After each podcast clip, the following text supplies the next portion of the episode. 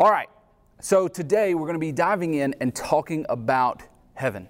Now, as we get ready to have this conversation, I was all over the place this week as I was prepping to be able to talk to you and teach this to you. And I wanted to come at it from this place of going, man, I want to answer all our big questions about heaven and, and paint this great picture for what heaven is really going to be like. But the deeper I tried to dive into that, the more I knew I was going to fall miserably short of painting a picture of what heaven is going to be like, of answering all your deep and profound questions about all the intricacies of heaven, like whether or not my grandma's going to be there, or my cat's going to be there, are there going to be sexual intercourse in heaven, is there going to be dogs, and all those things that maybe you're asking. We Maybe we get to those at some point later on. But what I came to realize is I had this week, and this week was uh, actually my birthday week. And so on January twenty-seventh, I think that was Wednesday, um, I've had a long week, so things are all kind of running together. January twenty-seventh was my birthday, and unlike I, how I imagined my birthday being, it actually um, was one of the least happy days that I've experienced in twenty twenty-one so far. Again, we're only twenty some odd days in, but um, it wasn't a good day for the simple fact that it, I don't I don't really know why or what happened or what kind of caused this or led to this. Um, But it was a day where, amidst hundreds of Facebook comments, dozens of text messages, um, homemade drawings from my sons, people that I haven't talked to in years texting me and telling me happy birthday, I found myself still down and depressed because there was one happy birthday that I didn't get. It was a happy birthday for my dad. And for those of you who know a little bit of my story, you know that um, a few years ago, my dad was shot and killed. And there's just something in a son's heart that longs to hear that phone call. And I remember going through that and, and, and reminiscing on that day. And, and I understand and I know that my dad's in heaven, but man, it honestly didn't give me a lot of hope to go, okay, well, he's there. Well, I, I would love to hear from him. And so today, what I want to do is, is realize and be cognizant of the fact that what you need right now is maybe not the answer to the question of whether or not dogs are going to be in heaven. What you need maybe is, is less of answers to, to complicated or convoluted questions. And maybe right now you need kind of what I needed on Wednesday. You need hope. You need hope that, that the things that have been taken from you in this life and the pain that you've experienced in this life will actually be something that comes to an end, and there's a there's a finish line, or there's a place that we cross where all the things that we have lost and all the tears that we've cried and all the things that we hope and wish and the brokenness that we experience in this life, it will come to pass. And so today, I'm probably going to fall short on answering all your questions. And so all I really am trying to do is give you hope that can only be found in heaven. That's my hope. That's my purpose.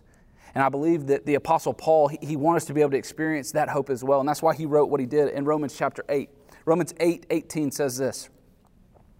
If you're like me and you've, you've felt pain, you've felt suffering, you've felt the heartache, and even uh, that's what you're experiencing now, I pray that this verse brings you some hope. It says in Romans eight eighteen, "For I consider that the sufferings of this present time are not worth comparing to the glory that is to be revealed in us." See, Paul understood that in this life you're going to have trouble. Jesus made that clear to us. Paul understood that. But what he's saying here, and it brought me hope Wednesday, and I hope it brings you hope today on Sunday or wherever it is that you're watching this, that the pain that we're experiencing in this life, this momentary pain and suffering, it does not even begin to compare to the glory that is to be revealed to us when we see Jesus in heaven.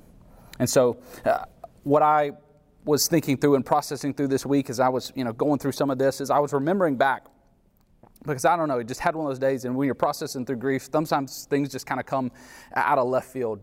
I remember when I was going through some grief counseling, I was meeting with a, like an actual counselor. He made me do this incredibly depressing thing, which was um, writing out a, a loss history chart or graph. And, and what he made me do in that was to chart out everything that was a major loss in my life, or a bad thing that happened in my life, something where uh, I had lost something, something had died, or whether it was a dog or a dream or whatever, and chart those out from birth to that present moment.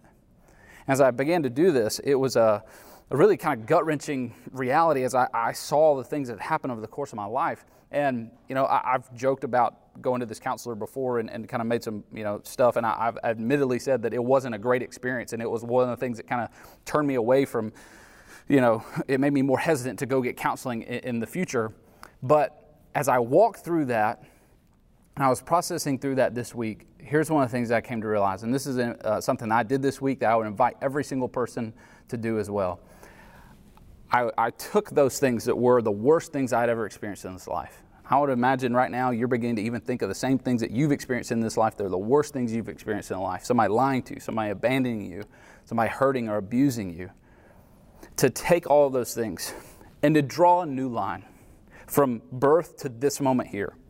And on this new line, to, to write down all the amazing things that have happened in your life, for, whether it be from graduating high school, whether it be you know graduating college, from, from getting married, from having children, to, to getting this award, to getting this promotion, to, to being able to, to see your mom or your dad come to faith in Christ, to be able to lead a friend or a coworker to Christ, all of these things that were actually the, the, the good things in this life. And as I looked at these two different timelines transposed one above the other, what I began to realize as I looked at the bottom line that was actually all the good things that had happened in my life, there were things on that line that would have never came into fruition, would have never been a part of my life. It had not been for some of the terrible, horrible, loss, grief-filled things that happened on the line above. And see, for you in your life, I, I, I think what God has done in showing us things like that is He's revealing to us this reality that even in our present-day life, He is redeeming things and restoring things, and He's working things together for the good of those who are called according to His purposes. And I believe that's why Paul wrote in Second Corinthians four seventeen and eighteen this verse. He says, "For our light and momentary troubles." Now again, whatever you plot out on those things that you write down, and in the moment, we all know they didn't feel light or momentary. They felt like never ending, and they felt as heavy as they possibly could. But he says, "Our light and momentary troubles are achieving for us an eternal glory." So he says they're working. And as I looked through those two lines, I said, man, those things in the top line that were grief, that were lost, those were actually things that God used to work together to bring about some of the best things in my life. He said they're working towards eternal glory that far outweighs them all. So because of that, because of the fact that, that God will use things in this lower line of the good things that God has brought in our life, and they will be only because of some of the bad things, he says, so because of that, because of the hope and the reality that we know we have a redemptive God and He's hardwired that in us, and we see it when we really go back and look at our lives. Because of that, verse eighteen, we fix our eyes not on what is seen, but what is unseen. Since what is seen is temporary, but what is unseen is eternal. See, when the New Testament, like our Bible, whether it's Jesus, Paul, Peter, or any of the people who are the authors in the New Testament, when the New Testament talks about pain, suffering, and heartache, it always does it with the backdrop of heaven. Peter was talking to a church that was experiencing persecution, was experiencing pain, was experiencing a lot of different hardships, and he wrote this to them. He said, "Praise be to the God and Father of our Lord Jesus Christ. In His great mercy, He has given us new birth into a living hope through the resurrection of Jesus Christ from the dead, and into an inheritance that can never perish, spoil, or fade. See, this inheritance is kept in heaven for you, who through faith are shielded by God's power until the coming of the salvation that is ready to be revealed at the last time." And verse six, "In all this you greatly rejoice, though for now for a little while, you may have had to suffer grief and all kinds of trials." That's First Peter chapter one, verses three through six. So Peter's writing these people, and he's telling them that persecution or, or pandemics or any problems, he's trying to encourage them to not let those things steal their joy, because this home, this place where they're at, is a place where they have actually been given this living hope that can be experienced right now, and this living hope that comes from the resurrection of Jesus. And because He has been resurrected, because He now lives forever, that means we will as well. And the place that we find ourselves, though, is this place where this earth, this planet, this life that we live, man, it can become very comfortable. And in this life, we can get so comfy here that we get angry when things don't go the way they should, or we think they should here. And when they don't, we begin to get frustrated. We begin to get angry, because we can sometimes get so consumed with the fact that this life is maybe, you know, what it feels like is the only life that we miss out, that the Bible makes it really clear that no, this there's more than meets the eye. And there's an inheritance. There is a different home. There's a different place. And there's a different group of people that you are being called to than the ones who are just around you right now. And so when we talk about heaven and hell in this whole series, we've got to understand that there are a battle going on for our lives. There's, there's someone on the side of good, and I believe that's Jesus, God, Holy Spirit, but there's also an enemy. And see, Satan, his strategy is to do everything he can to get us focused on a temporal existence right now, because we'll make poor decisions. We'll make things that are, are, are living off of the short term and not the long term. We'll make short-term decisions that have long-term consequences. And, and here's why this is happening. See, Satan, he started out in the place that you are headed to. Satan started out in heaven with God. And because that's where he began, he knows a few things about God's original intent in your creation. There are two things that he knows, and he uses to his advantage to ruin our lives. He knows that you were created for a person and you were created for a place. And because of that, he does everything he can to make you live this life here on earth consumed with any person other than Jesus, including yourself. So he knows, hey, in this life, you were created for Jesus.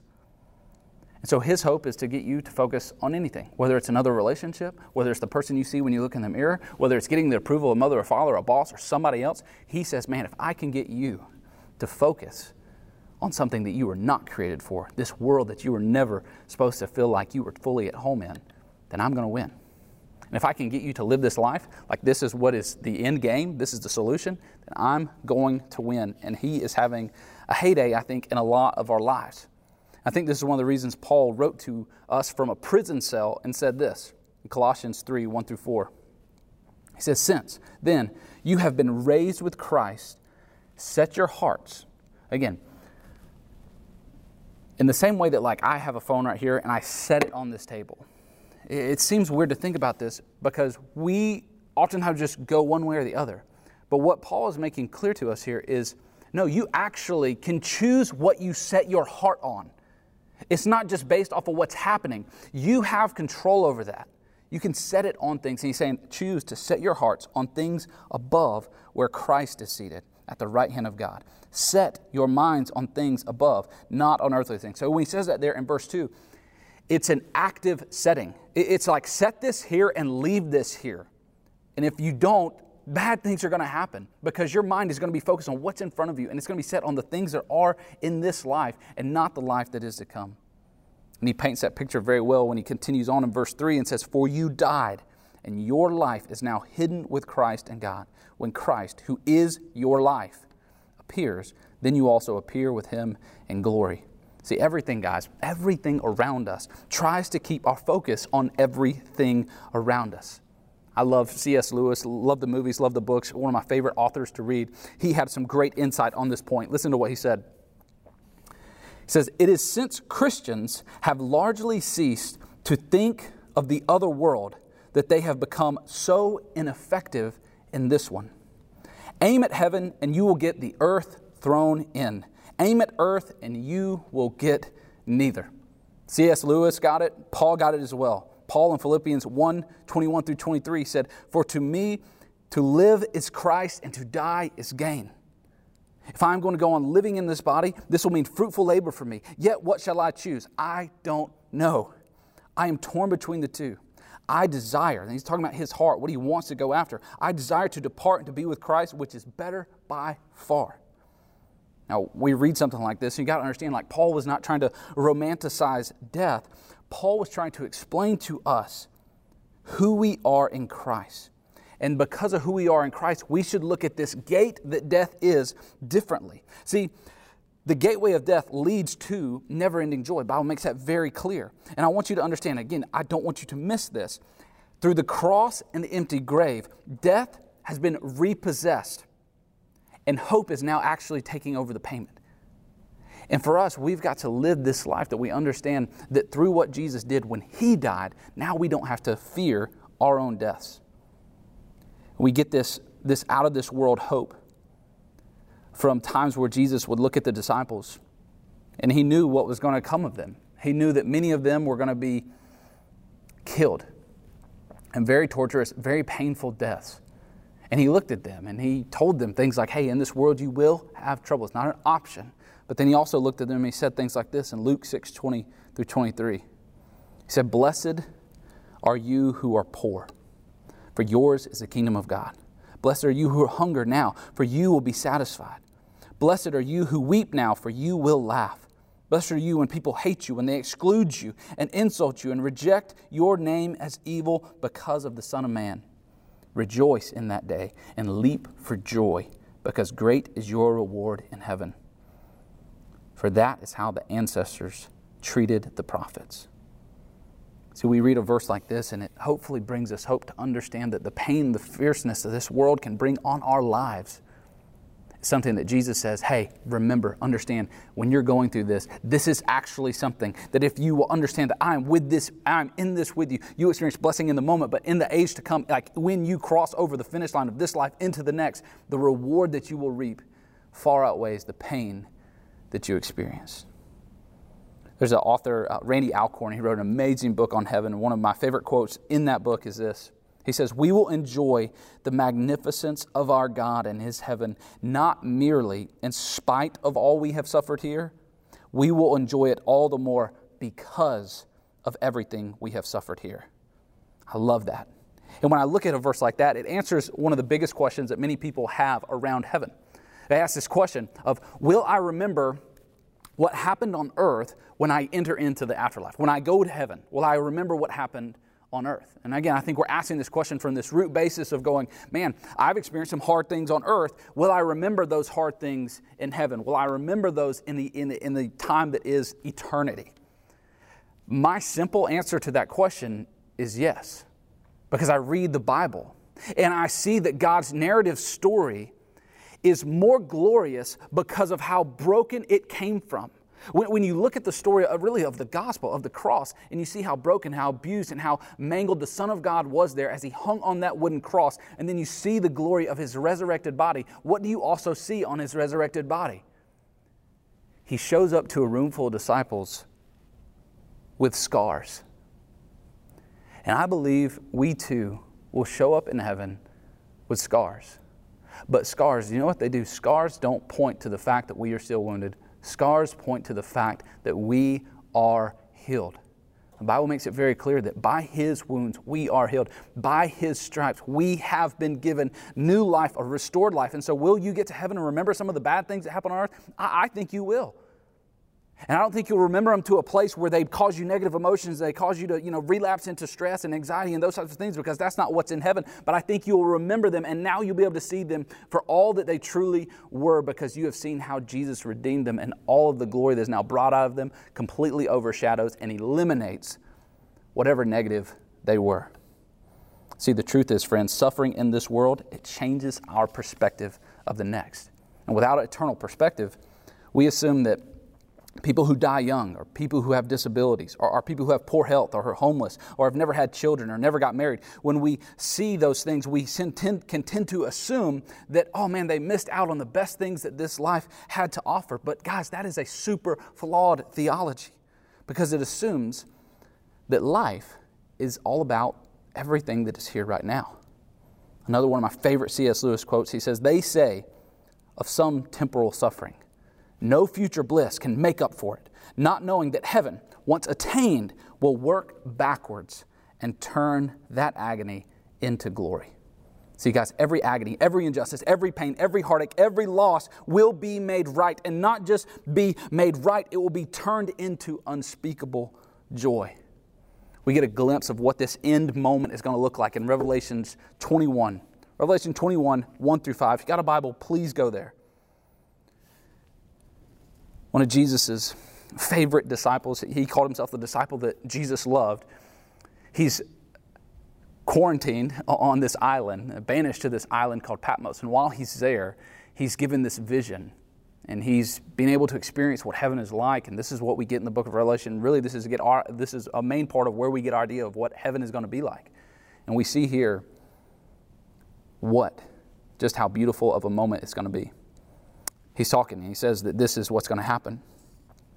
Verse one, chapter twenty-one. It says, "Then I saw a new heaven and a new earth, for the first heaven and the first earth had passed away, and the sea was no more. And I saw the holy city, New Jer- New Jerusalem, coming down out of heaven from God, prepared as a bride adorned for her, for her husband. And I heard a loud voice from the throne saying, Behold, the dwelling place of God is with man. He will dwell with them, and he will be with his people, and God himself will be with them as their God. Listen close to this next part. He will wipe away every tear from their eyes, and death shall be no more. Neither shall there be mourning, nor crying, nor pain anymore. For the former things have passed away.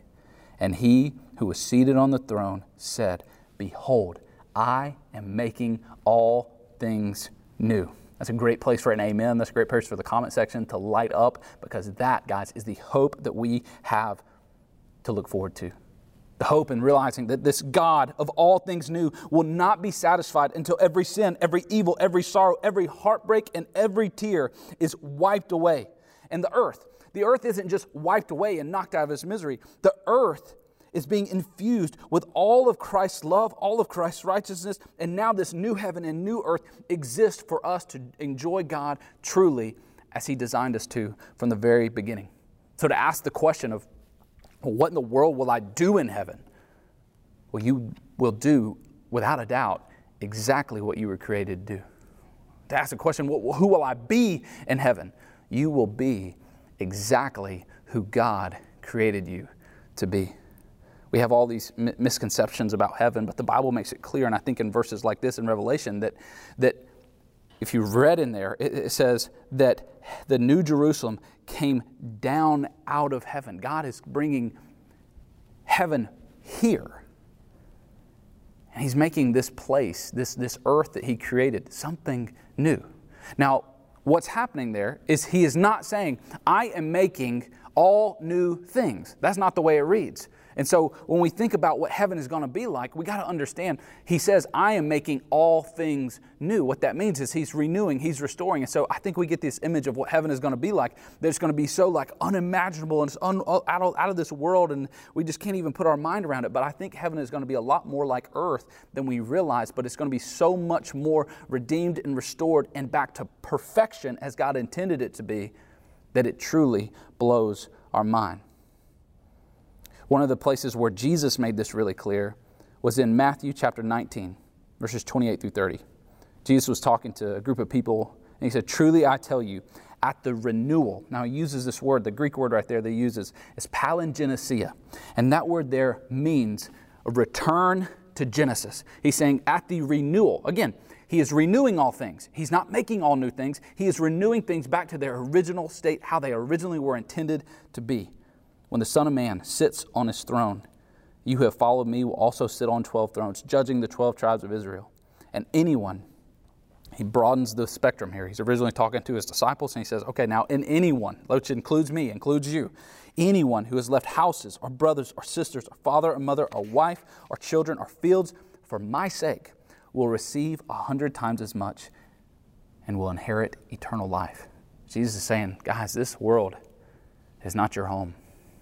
And listen, everything that you let go of in this life to show the world around that this is not your home, everything that you release in this life to follow after me faithfully, you can rest on this promise that you will be repaid a hundredfold, more than you could ever imagine, for everything that you let go of to follow me. Simply put, what will heaven look like? Heaven will look like earth at its best and then some. The best part of this life will carry over into the next, and none of the bad will. See, think about the things in this life that you love the most, things that make you feel the closest to God. If those things can be so beautiful and so glorious, yet this world is still so broken, imagine what it will be like when God puts it all back together. Paradise lost will be paradise gained, a new world without a hint of evil. Nothing to tarnish the beauty, nothing to hinder the travel. Every tongue, every tribe, every nation existing as one family, without fear, without prejudice, without barriers. Are you ready for it? My prayer is that you understand that whatever you feel in this life that feels like it's holding you back and taking away this life from you. For many of you, that's that's pain. Like some of you, I know, you wake up and you feel chronic pain every single day.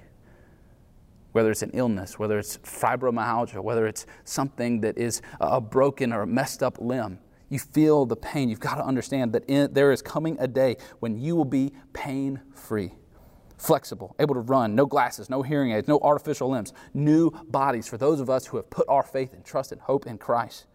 For some of us, we live in a constant state of emotional pain. And you've got broken hearts.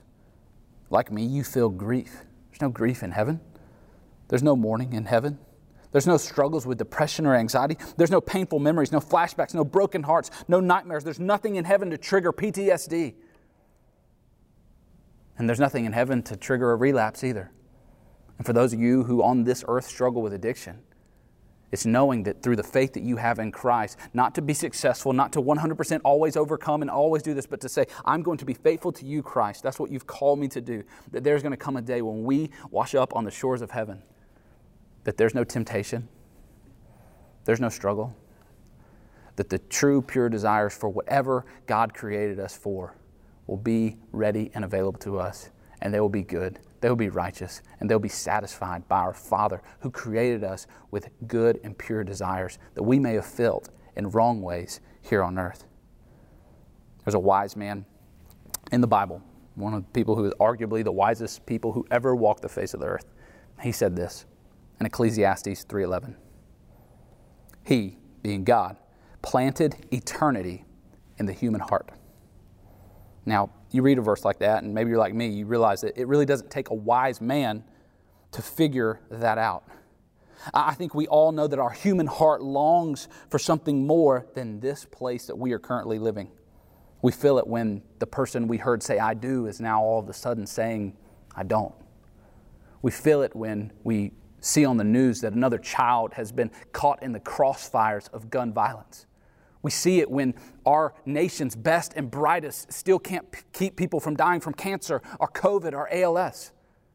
We realize in this life that it's really hard to feel at home in a not forever place like this. But do you know what? That's actually a good thing.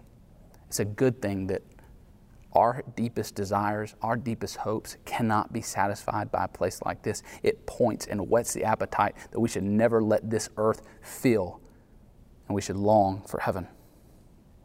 Augustine said this. It's a great quote to put down in your Bible, to write, to never forget.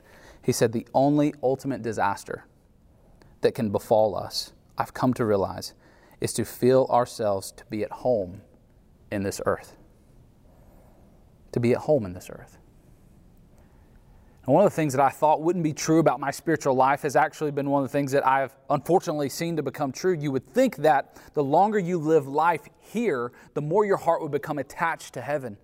But man, I've got to admit and be honest that I have days where I realize and I look up and I see that actually the opposite is becoming true, that my roots in this world are actually sometimes feeling like they're running deeper, that I feel more attached longer that I'm here. And my hope is that you, like me, would begin to, to cut those roots off, and that our home would feel less and less like it is this place and will be a home that we long for in heaven. One last verse out of Revelation I want to show you. And this is one, and it speaks to this idea of home, because any of us who have ever walked into a home, we know that a home is not the brick and mortar, it's not the siding and the wood, it's not all of those things. A home is made up of the people who are in it. That's what makes it a home. And there's a face that all of us long to see when we walk through the thresholds of our own homes. But when we enter to our heavenly home, there's a face there as well. Revelation talks about this in Revelation twenty-two, verses one through four. John is being shown around the glories and intricacies of heaven, and this is what he's writing down as he recounts what he's seen. It says, Then he showed me the river of the water of life, clear as crystal, flowing from the throne of God and of the Lamb, down the middle of the city's main street. The tree of life was on each side of the river, bearing twelve kinds of fruit, producing its fruit every single month. The leaves of the tree are for healing of the nations, and there will no longer be any curse. So he's painting this picture of this heavenly home that we get to enter back into. And it says, the throne of God and of the Lamb will be in the city, and his servants will worship him. Now don't miss verse four. Five words that are maybe the five most beautiful words in all of Scripture. It says, they will see his face. They will see his face. Now, maybe you hear that and your jaw doesn't drop and you don't get overwhelmed with, with the gratitude of what's happening in that moment. But you've got to understand that to be able to stand before the holy God, the unhindered view of his glory should be something that blows us away, because never before has that been able to be something that could happen. All throughout Scripture, we see these recounts of different people coming and having encounters with God, but man, they saw hems of his garment, or they saw his face veiled. No one has ever lived, and God made it really clear. He said, if you saw me, you would die. And what he's saying here is not that you would die because you're terrified of how awesome I am. His, my glory would blow your life away. And so somebody, my son, is going to have to give his life so that you can enter into this place to where, because of now his righteousness and his perfectness, you can look into my perfectness eye to eye. And that's what we get to do in heaven, is to see him face to face and not die. Now, what's amazing about this is not only will we see his face and live, but we will likely wonder if we ever lived before that moment when we do see his face. As we get ready to go into a time of communion, I'm reminded of the lyrics from a song, the song, How Deep the Father's Love. It says, how deep the Father's love for us, how vast beyond all measure, that he should give his only son to make a wretch his treasure. How great the pain of searing loss, the Father turns his face away. As wounds which mar the chosen one, bring many sons to glory. See, friend, as amazing as it's going to be to be able to see the face of God, you will see his face, because there came a time when his son's face was marred and brutally broken, beaten and bloody, beyond recognition, as he took on all of your sins, all of my sins, all the sins of creation, past, present, and future. And the Father turned his face away from him so that you could be treated, loved, cared for, and welcomed in to his heavenly kingdom as a son and daughter. And as you take communion today, my prayer is that you close your eyes, that you dream of his face, that you witness, in, even in the recesses of your imagination, the glory that is to come. And that whatever pain you feel right now, whatever struggle you're in right now, you know that it's not even comparing to the glory that is to be revealed when you see him face to face. Let's pray. Jesus, we thank you for your love, your grace, and most importantly, the glory that is to come. Father God, we pray that our hearts, God, would long for heaven, that our minds, God, and our hearts would continue to be set not on the things of this world, but on your kingdom, that we would make an amazing difference in this life because we are actually focused on the life that is to come with you. Draw us, Jesus, more and more closely to you as we walk this life hand in hand with you every single day. In your name, amen.